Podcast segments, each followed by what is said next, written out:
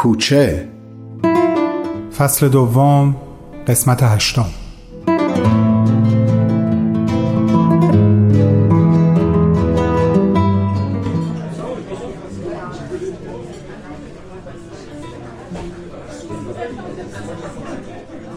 همه چیز به نظرش دقیقا عین آخرین باری بود که اینجا آمده بود. همه اکثرا جوون مثل همیشه در جمعهای دو یا سه نفره پشت میزهای گرد چوبی نشسته بودن و مشغول گفتگو بودن. هم همه ای خفیف با موسیقی که پخش می‌شد در هم آمیخته بود. دو سه نفری هم تنها بودن و کسی جلوشون اون طرف میز ننشسته بود. اون میز کوچیک کنج کافه جایی که همیشه پشت اون می نشست خالی بود. وقتی نگاهش در گردشی که دور کافه می‌زد به اون میز رسید متوقف شد. انگار خودش رو می‌دید که اون پشت نشسته و در ظاهر مشغول خوندن کتابه. احساس کرد اونم داره بهش نگاه می‌کنه و در یک لحظه نگاهشون با هم تلاقی کرد و روبروی هم ایستاد. نه این بار نه. این بار نمیام سر اون میز بشینم. اصلا برای چی تو اینجایی؟ میشه امشب؟ فقط یک امشب و دست از سر من برداری؟ و خودش همینطور که تو چشمهاش زل زده بود بهش گفت تو مجبوری منو تحمل کنی. تو نمی‌تونی جایی بری و خودتو با خودت نبری. تو داری در من نابود میشی. من تو رو نابود می‌کنم. اشتباه می‌کنی. تنهایی زورت نمی‌رسه. فکر می‌کنی به همین راحتیه؟ من تو رگای تو در جریانم. قرار نیست تنهایی این کارو بکنم. حالا فعلا صبر کن. ببین امشب اصلا کسی میاد. بعد ادعا کن که تنها نیستی. اینجا بود که چشم از چشم خودش برداشت و سرشو پایین انداخت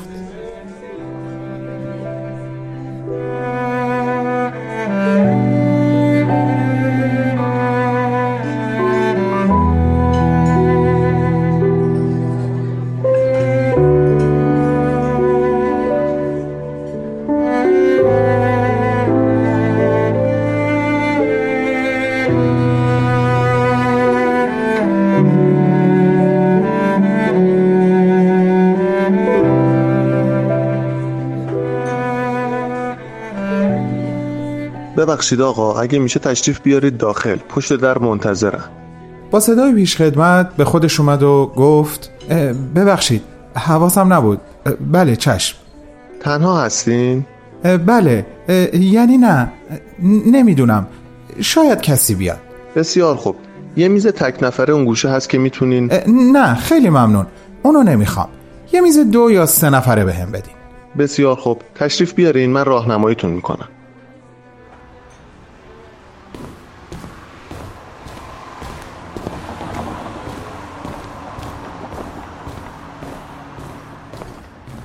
همون پالتوی نخودی رنگش رو پوشیده بود. همونی که اون شب پرخاطره هم تنش بود. شب تولدش اون جشن با شکوه دو نفره اون کادوی نفیس دفتر خاطرات دفتری که هیچ وقت نشد اونو بخونه. و امروز اون طرف مرز در شهری کوچیک در ترکیه احتمالا روی میز تحریر یا گوشه از اتاق بهمن بود.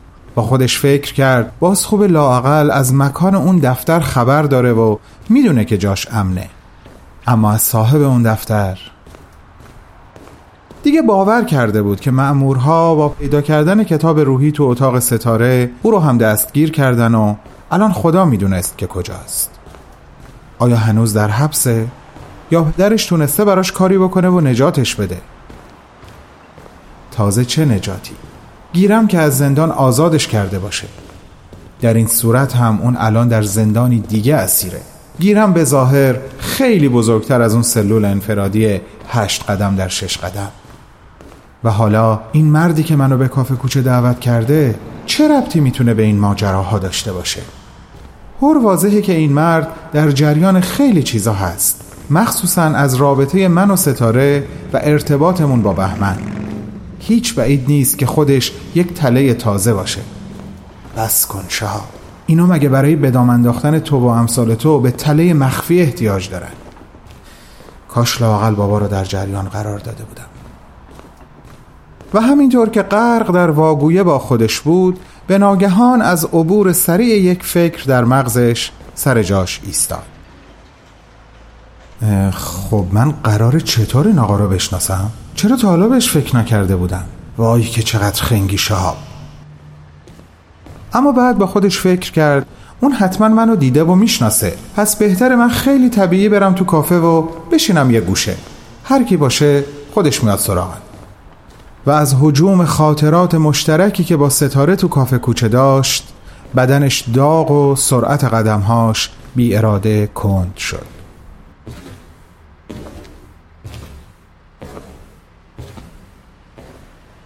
هم از حجوم خاطرات و هم از ترس اونچه که قرار بود تا چند دقیقه دیگه باهاش روبرو بشه. چقدر بودن توی این کافه بدون تو نفسگیر ستاره. به یاد پاییز زردی که سپری شده بود و زمستون سردی که در حال عبور بود به یاد درک عمیق عشق که تو ام با درد حبس در جانش رسوب کرده بود و به یاد ستارش هدفونش رو توی گوشش گذاشت. موسیقی گوشیش رو روشن کرد تا چند قدم باقی مونده تا کافه کوچه رو راحت تر طی کنه. چند قدمی که انگار تا آخر شهر کشیده شده بود.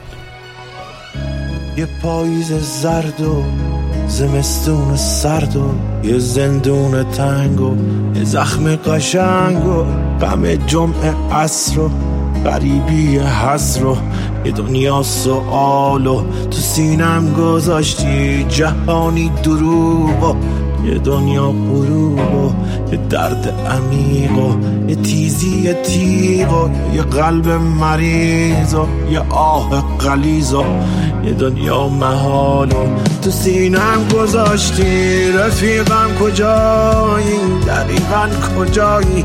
کجایی تو بی من؟ تو بی من کجایی؟ رفیقم کجایی؟ دقیقا کجایی؟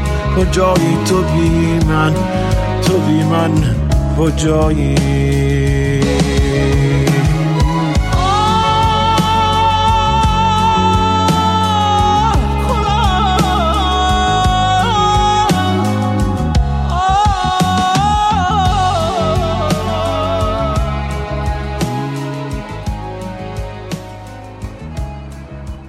حالا دیگه فاصله بین شهاب و ناشناخته‌ی که انتظارشو می‌کشید فقط سه تا پله ورودی در کافه بود. موزیک رو خاموش کرد. هدفونش رو از گوشش در آورد.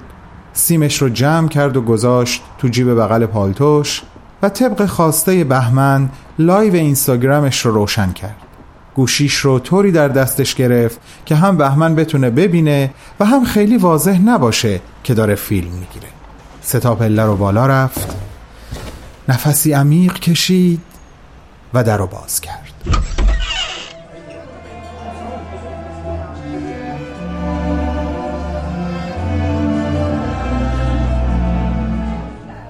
نگاهش رو به دوروبر چرخوند و وقتی چشمش به میز همیشگی خودش و ستاره رسید از حرکت باز موند.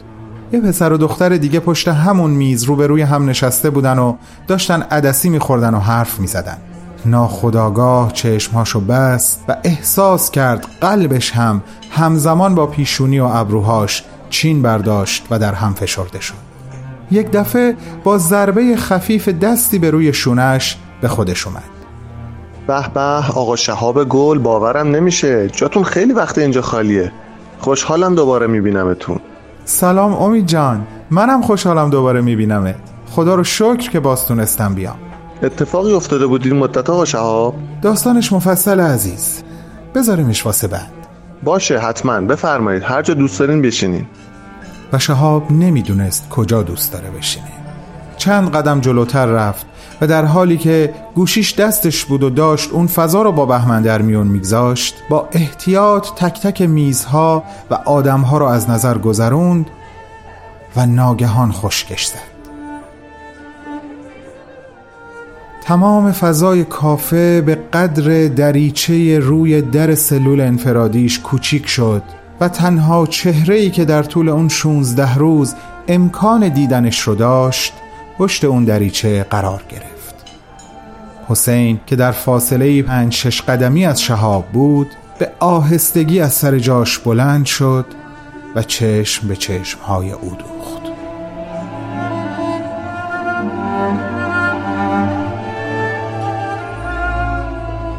چند ثانیه این نگاه ها به هم دوخته شده بودند. هیچ کدومشون نفهمیدن تا اینکه شهاب با حرکت دست حسین نگاهش به سمت میز جلب شد و کتاب روحی رو با اون جلد ارغوانی زیباش روی میز دید. حسین بی هیچ کلمه ای جلد کتاب رو باز کرد و همچنان چشم در چشم شهاب لبخندی مردد زد.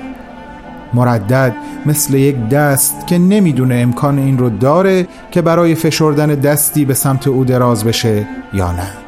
شهاب چند قدم به آهستگی جلو اومد و به صفحه اول کتاب خیره شد. بالای صفحه اول گوشه سمت چپ اسم ستاره نوشته شده بود و پایینش برچسبی از یک ستاره دنبالدار طلایی رنگ به چشم می‌خورد. چه آشنا بود این اسم و این علامت.